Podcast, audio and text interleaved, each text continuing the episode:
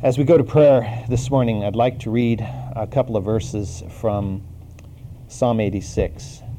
Teach me thy way, O Lord, and I will walk in your truth. Unite my heart to fear your name. I will give thanks to you, O Lord my God, with all my heart, and will glorify your name forever. For your loving kindness toward me is great, and you have delivered my soul from the depths of Sheol. Father, as we walk each day with you, we know that as the scripture teaches us, we are in a warfare, and many times we may be discouraged, depressed, wounded, and yet, Father, you are always there to walk with us, to strengthen us by your word and through your loving kindness. And as we look at this book of Ruth, one of the main themes of the whole book is the loving kindness of the God of Israel. And Lord, I pray that we will recognize that no matter how difficult our situation may be, how we may feel at any moment, your loving kindness is everlasting. And your loving kindness is always toward us. And that one day, as we stand before the judgment seat of Christ, we will stand before the judge who loves us and has died for us. And we look forward, Lord, to that opportunity to know you and to meet you face to face. Father, I pray that you will bless our study this morning, that your Spirit will be the one to inform our hearts and to enable us not only to be hearers of the word, but doers also. I thank you for each one in this room and pray your specific blessing on each person here according to your divine will. In Christ's name, amen. If you'll turn to the second chapter of Ruth, Ruth chapter 2, I'd like to begin reading at verse 8. Then Boaz said to Ruth, Listen carefully, my daughter. Do not go to glean in another field. Furthermore, do not go on from this one, but stay here with my maids. Let your eyes be on the field which they reap, and go after them. Indeed, I have commanded the servants not to touch you. When you are thirsty, go to the water jars and drink from what the servants draw. Then she fell on her face, bowing to the ground, and said to him, Why have I found favor in your sight? That you should take notice of me, since I am a foreigner. And Boaz answered and said to her, All that you have done for your mother in law after the death of your husband has been fully reported to me. How you left your father and your mother in the land of your birth and came to a people that you did not previously know. May the Lord reward your work and your wages be full from the Lord, the God of Israel, under whose wings you have come to seek refuge. Then she said, I have found favor in your sight, my lord, for you have comforted me, and indeed have spoken kindly to your maidservant, though I am not like one of your maidservants. Last week we began looking at uh, this particular passage, and we noted that Boaz had understood that Ruth was caring for his kinsman's wife, Naomi, and that as he asked his field foreman, who is this woman? And, and she was, he was told who she was. You'll notice that he did not say, well, go over and tell her this and the other thing. He went over personally to talk to her. And for us to really look at this, in our democratic society, in fact, if you go back to the 18th century, you discover in the writings that went back and forth between, well, in Europe and in America, that many, many Europeans could not understand how the President of the United States or the leader of Congress or the general of the army would actually talk to any old buddy in the street and listen to them and pay attention to what they had to say. Because in Europe, you didn't do that, you know. If you were of this rank, you didn't hobnob with people of a lower rank. And of course, their opinion would have no value to you. Uh, but here we have Boaz, who is a man of wealth, a man of substance, who not only is talking to a woman, but is talking to a woman who's a foreigner in the land. And, and this was just socially not normally done. And yet, this man is demonstrating something of the godliness of his character in making this contact. And even though, of course, he does not at this moment think, ah, this is a woman, I should marry her and raise up. No, he wasn't thinking any of those thoughts, I don't believe, at this point. And you'll notice he says to her, My daughter. And he gives her fatherly instruction. And I mentioned last time that uh, his reference to her as my daughter, I think, indicates the age difference between them. Uh, he was probably old enough to be her father. It's very interesting that in those days, God had provided gleaning as one of the means for social welfare. a social welfare system in which you maintained your integrity because you actually labored for what you got. But that social welfare system didn't always work perfectly. And it was very, very common for the ladies, particularly who went out into the field to try to glean, to be abused by the people who were actually employed to work in the field, and especially for the ladies to be uh, the object of derision and maybe even attack by the male workers uh, in the field, particularly if they were a foreigner, such as Ruth. But what we notice here is that Boaz offers to Ruth a very significant privilege. She had permission to drink from the same water jars that he provided for the workers who were laboring in the field. It was obvious that he was going out of his way for her. He was treating her in a way that was not common in that day for a landowner to treat a welfare type person, especially who was not a native Israeli. And she acknowledged this. And in this passage, we see that it, we're told that he fell down, she fell down at his feet and asked him, I think with great emotion, Why have I found favor? Literally, why have I found grace in your sight that you should take notice of me? Since I am a foreigner, she was very aware of the fact that she was a Moabitess. She was not an Israelite. This was not her land. Uh, she was unacquainted with the customs, unacquainted with the people, and yet she had been willing to come for Naomi's sake to undergo those types of prejudices. She well knew that women of her lowly status normally, at the very minimum, would be ignored by such a person as Boaz. And most of them would love to have been just ignored and at the maximum would probably have been abused because that was a very common practice. Now, Boaz had not yet visited Naomi and therefore had not seen Ruth before. And yet he relates to her many things that he has already heard about Ruth. I have heard about how you came and, and you've taken care. You left your mother and your father and your home and you came to a foreign land and you're here on behalf of Naomi and, and you're doing this partly, the implication is out of love for your husband and as well as Naomi herself. What this tells us is how rapidly news travels through small towns. And even though he had been informed certainly of part of this by the foreman of his crew, he already knew much of this from previous to this opportunity.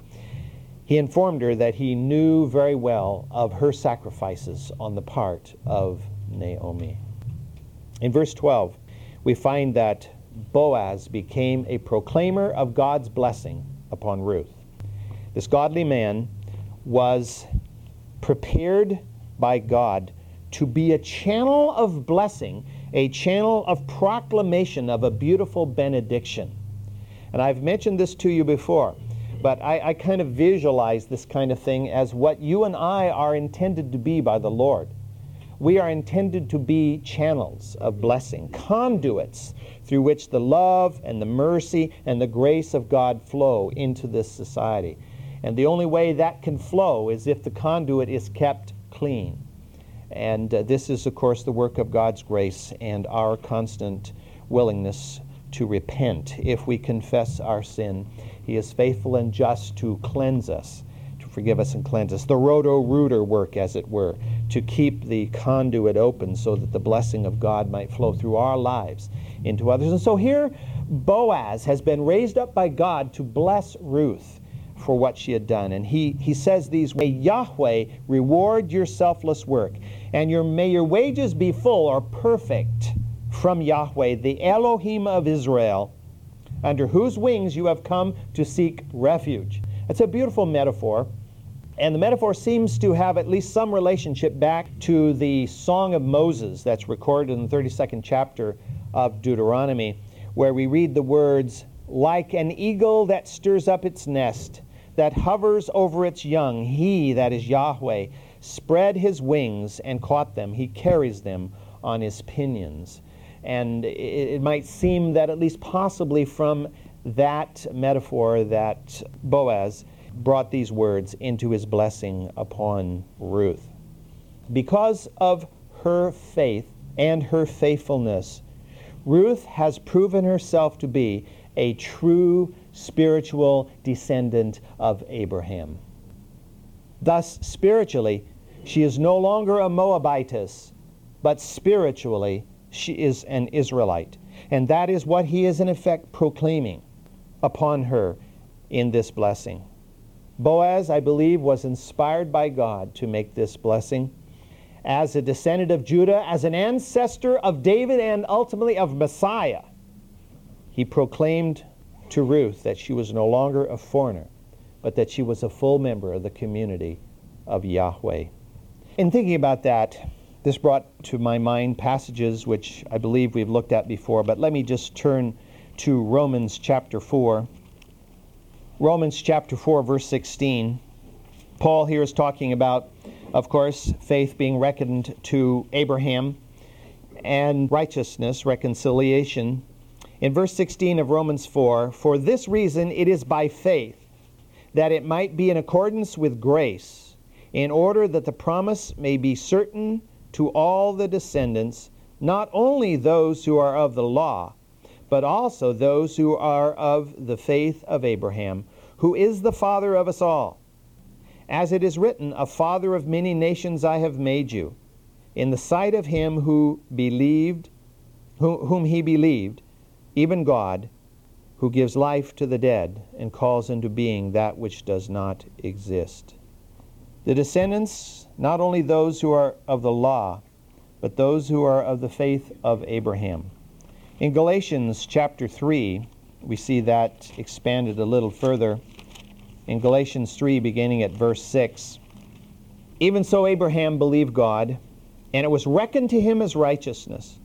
Therefore, be sure that it is those who are of faith who are the sons and daughters of Abraham. And the scripture, seeing that God would justify the Gentiles by faith, preached the gospel beforehand to Abraham, saying, All the nations shall be blessed in you. So then, those who are of faith are blessed with Abraham, the believer. It is my opinion that Ruth, by the faith that had she had developed or that had been placed in her heart by the Lord, over the years that she had been committed to the service of Naomi, or the months, however long it was, we don't know the duration of time, possibly a couple of years anyway, that as she witnessed the reality of faith in Naomi and in the family of Elimelech, that the faith was born in her. And as she came to Israel to live in the land of Judah, that that faith blossomed.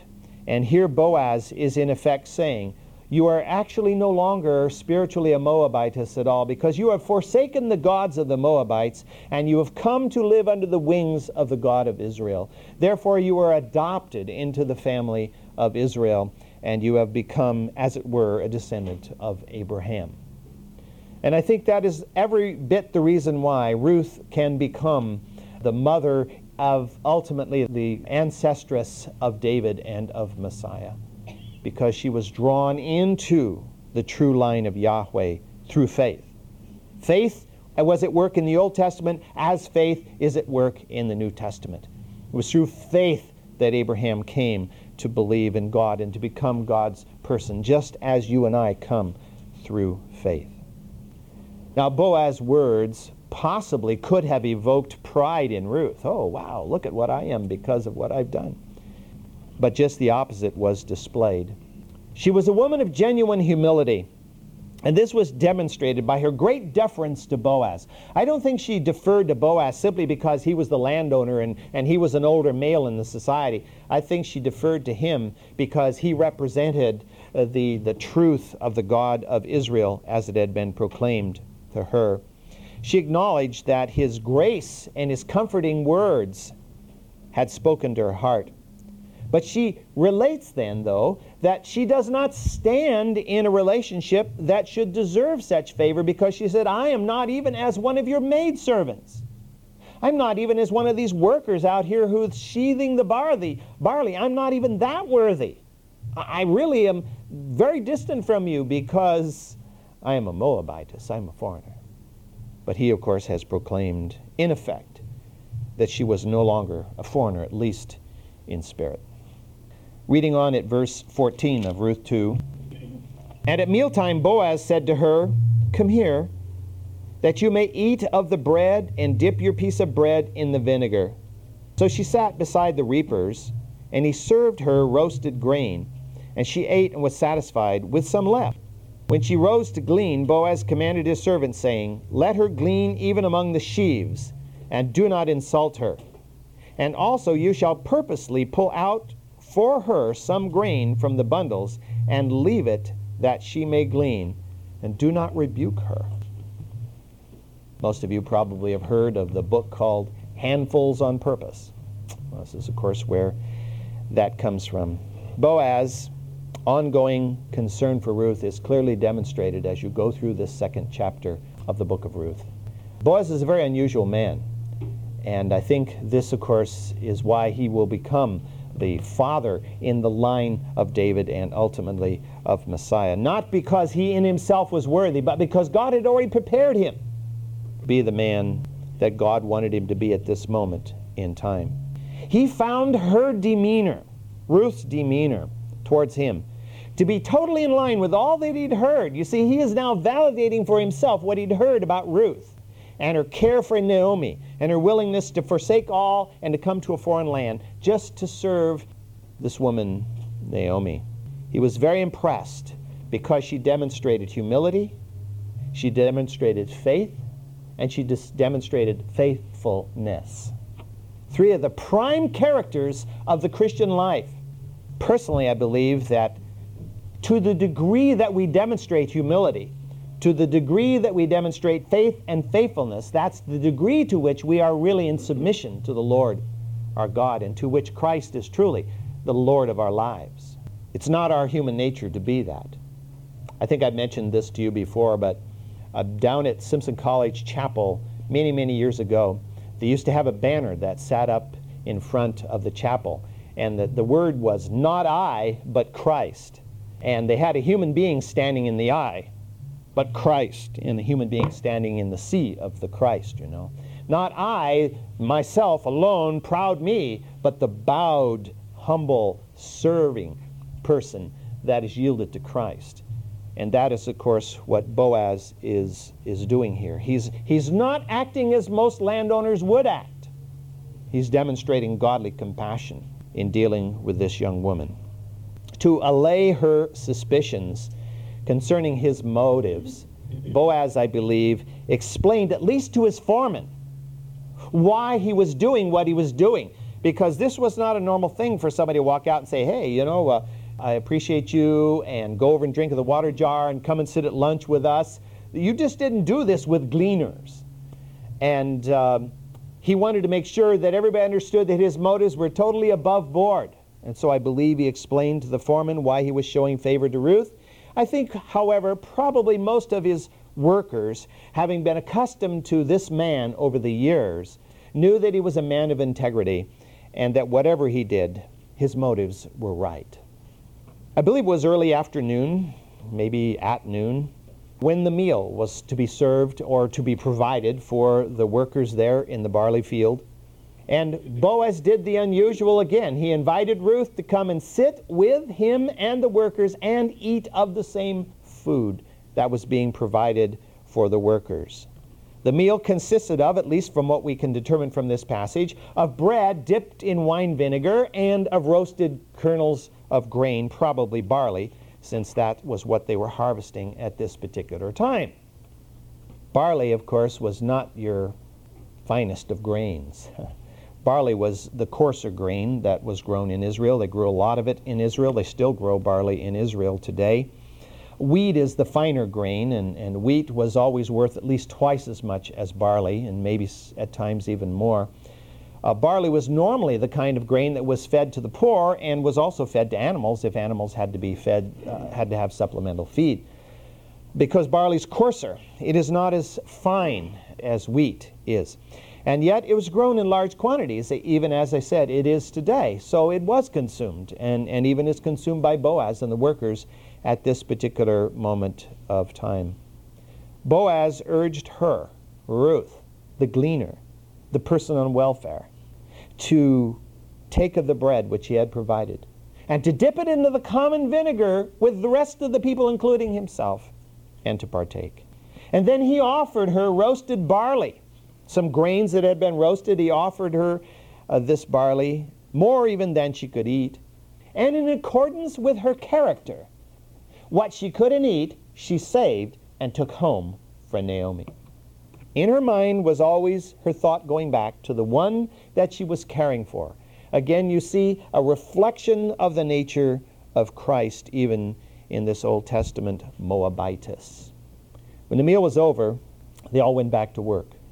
I think it was out of earshot of Ruth that Boaz makes the comments that we read about in this, or the commands actually, they read about in this passage. When he instructed the women who were sheathing the grain, remember I mentioned to you last time that the men would go ahead and the men would be sickling or scything, depending on what equipment they had at the time, the grain, and the women would be following and they would be gathering up the grain, eh, you know, the, the stalks of grain, and binding them together in sheaves, and then leaving them in the field, and they would later be collected as a cart would be drawn through the field to collect all these sheaves.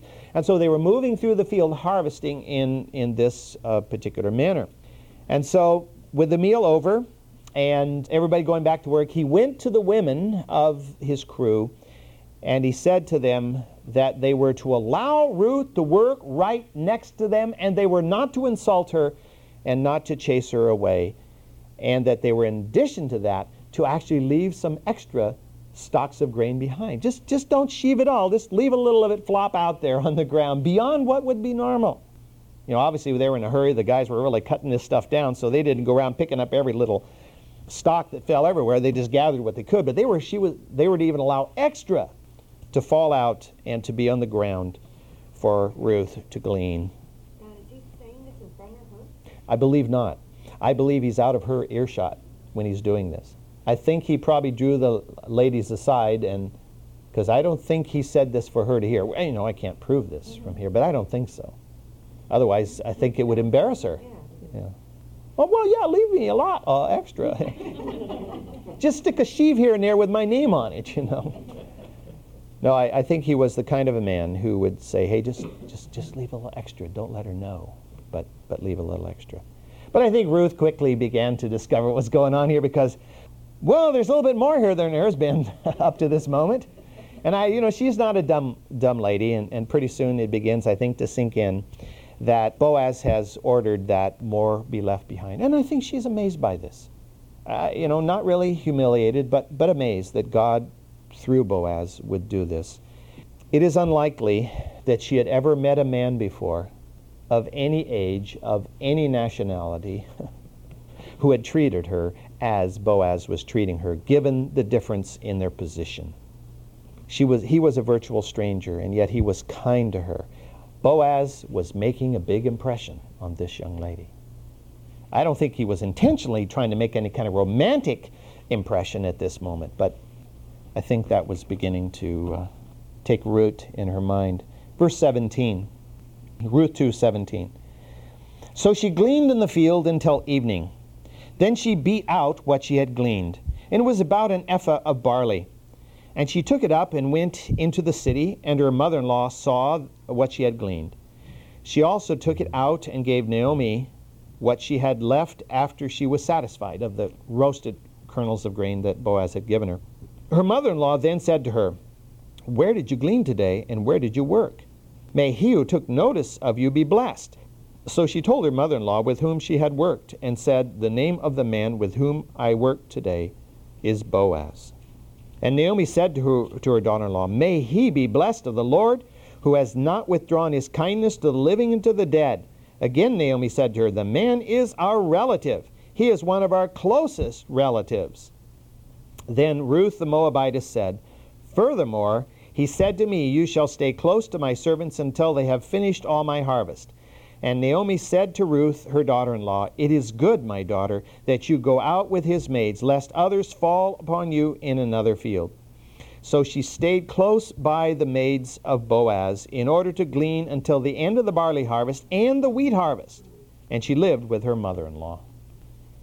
Ruth had gleaned all day, probably from little after sunrise until the workers quit in the afternoon, not too far before sunset. After she had gleaned the grain, she now had to thresh the grain. She had to get the grain off the stalks and out of the little packets in which the grain, the kernels of grain, grew. This, of course, is small scale threshing. Small scale threshing in those days was usually done by simply taking the grain, the stalks into your hands and going to a flat rock and whacking it on the rock to knock the grain loose. Or if you happen to have a flail available to kind of whack the grain and, and to knock the, the kernels loose. That was what would ha- happen on a small scale in which she was working. When she was finished, the scripture tells us that she had about an ephah of grain. That is about a half a bushel it would come to a little less than a cubic foot, a cubic foot of grain. A cubic foot is hard for us, you know, I can say a foot by a foot by a foot. It's hard for us to imagine the volume that is a cubic foot. 2.7 gallons. no. it's about seven and a half. Oh, seven and a half. Yeah. And that's always been amazing to me because, you know, you pick up a bottle of milk you look at that bottle of milk, say, eh, it's not too much smaller on a cubic foot. It's a lot smaller. It takes seven and a half of them to fill up a cubic foot. You think, whoa, you know, that's a lot of grain. Normally, gleaners wouldn't get an ephah of grain for picking up what's left over out on the ground working under the hot sun all day. So that's part of the amazement of Naomi. Where did you work today? You know, whoa. You know, she brought all this grain home. Certainly exhausted. Certainly exhausted, but very happy, Ruth returned to Bethlehem. Just before the gates closed, probably in the evening. After giving Naomi her gleanings and the extra grain that she had received from uh, Boaz, which he had given to her at lunch, Ruth excitedly told her about what happened you know, this, this man was so kind to me, and, and I'm sure that he ordered his maids to let extra grain fall to the ground. And I was allowed to eat with the crew, and I was allowed to drink from the water jars that were provided for the crew. Seeing how much Ruth had gleaned, and hearing this incredible story, Naomi was truly amazed. And that's why she said, Well, who did you work for? What field were you in? Hmm, Boaz. I think that it's hard for us, just, just reading through this passage, to really sense the emotion that is behind verse 20. Naomi said to her daughter in law, May he be blessed of the Lord who has not withdrawn his kindness to the living and to out, and even met her the very first day, as far as we know, that she is gleaning. She stumbles into his field and he happens to come out and he happens. Oh, yes, too much coincidence. Naomi understood that this was the loving kindness of the Lord. And what you discover in Naomi between the end of the first chapter of Ruth and the end of the second chapter of Ruth is a tremendous transition in this woman's heart and, and countenance. In fact, you go to the early part of the second chapter, and after she's met all the relatives there and friends that she had left behind 10 years before in, Bethlehem, it says she became depressed. She became depressed because she had gone out full and come back empty. And of course, to, as I mentioned to you, and a lady in that society, to have a husband and to have children, especially sons, was to be the was was to have the greatest gift you could possibly have. And to come back bereft of it all was to be absolutely devastated. And yet now she's beginning to see that God really had not forgotten her. And his loving kindness really is for everlasting. And she prayed a blessing on this man who had become the channel of God's loving kindness to her and to Ruth. What she does now is what we all ought to do.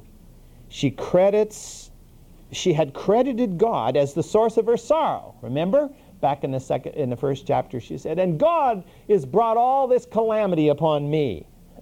But now he credits him as the source of her joy if we blame God, we better also praise God for what he does. In the words of the commentator John R. Reed, he makes this rather, I think, interesting comment. He says, Her night of sorrow, with its fog of depression, had broken into the dawning of a new day of joy. She'd come out of this depression, and suddenly she realized God really does love me. Naomi saw God's kindness as extending not only to the living, that is to her and, and to Ruth, but also to the dead, in that this man Boaz is Elimelech's relative, a kinsman. And so what he's doing is bringing honor to the name of Elimelech by doing this honorable thing on behalf of Elimelech's widow and on behalf of Elimelech's daughter in law. I believe it was with great emotion that Naomi informed Ruth who Boaz was.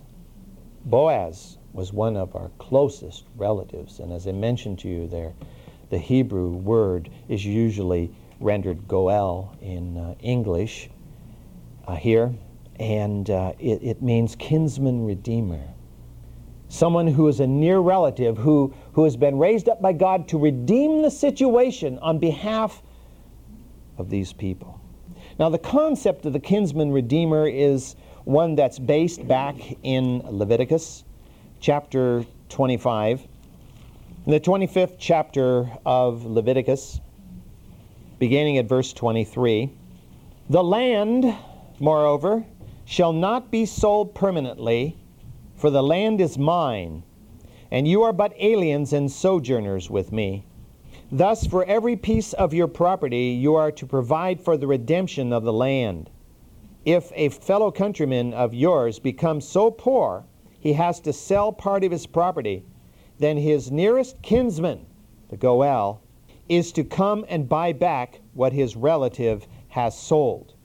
And then down in verse 47 Now, if the str- means of the stranger or of a sojourner with you becomes sufficient, and a countryman of yours becomes so poor with regard to him as to sell himself to a stranger who is sojourning with you, or to the descendants of a stranger's family, then he shall have redemption right after he has been sold. One of his brothers may redeem him, or his uncle, or his son, uncle's son may redeem him, or one of his blood relatives from the family from his family may redeem him, or if he prospers, he may redeem himself.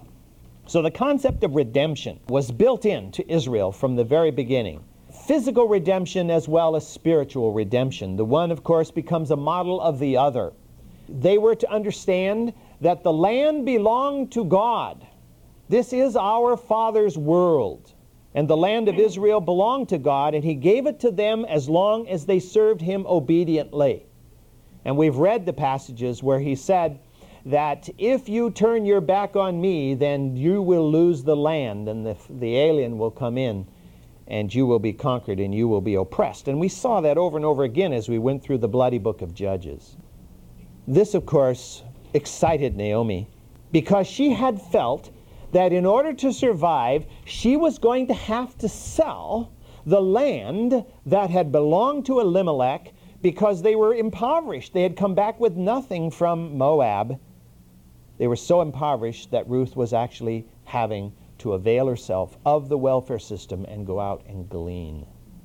Therefore, if Boaz took sincere notice of them, which it appears he is beginning to do here, he might redeem the land so that it would not be alienated from Elimelech's posterity. In other words, if Boaz redeemed the land, it would stay in the family.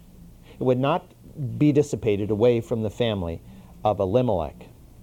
Naomi encouraged Ruth to follow Boaz's advice and to glean only in his field, staying near his maidens.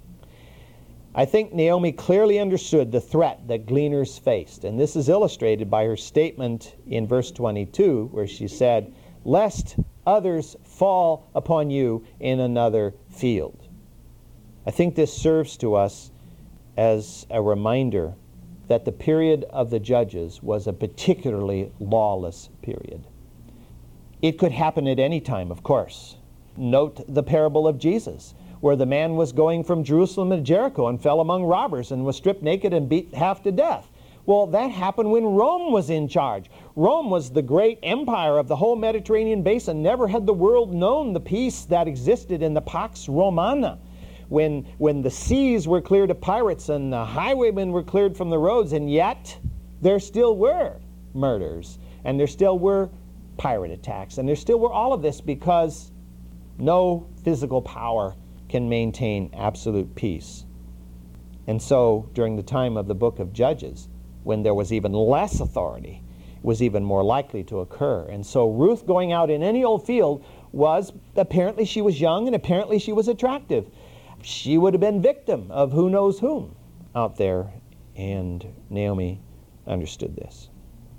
In verse 23, I think we have a summary there. So she stayed close by the maids of Boaz in order to glean until the end of the barley harvest and the wheat harvest. And she lived with her mother in law. Well, barley harvest in Israel. Barley harvest in Israel generally began towards the end of what would be our month of March, maybe early April, down in the lowlands, which would be in the coast and down in the Jordan Valley where it was warmer. But the higher you went in elevation, the more the barley was delayed in ripening. And so by the time you reach the elevation of Bethlehem, which is over 2,000 feet in elevation, well, you're probably looking at uh, May. So she was there in May. She was out gleaning in the fields during the month of May. Usually the wheat harvest would come in about a month or so after the barley harvest which down at again at sea level would be May June uh, period. Uh, up in the mountains, it would be more likely June.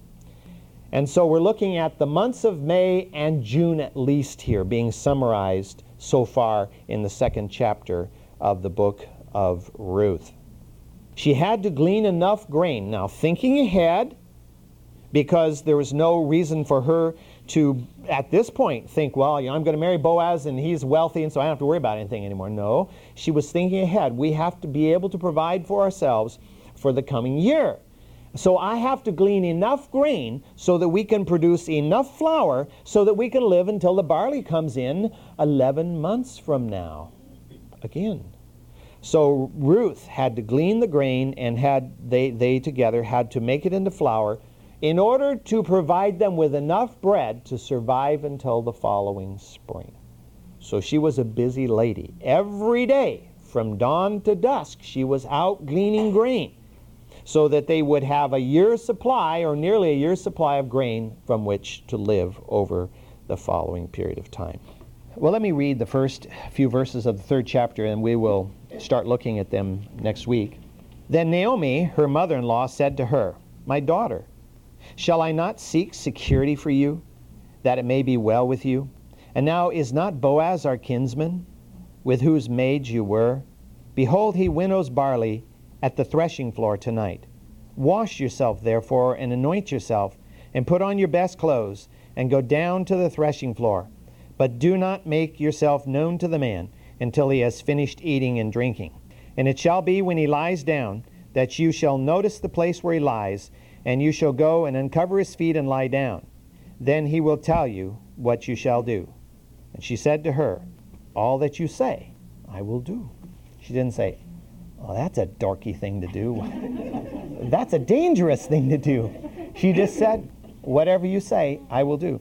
Which indicates, of course, the degree to which she trusted Naomi and to degree to which she was trusting in the God that Naomi also worshiped. Well, we'll look at the third chapter uh, beginning next Sunday.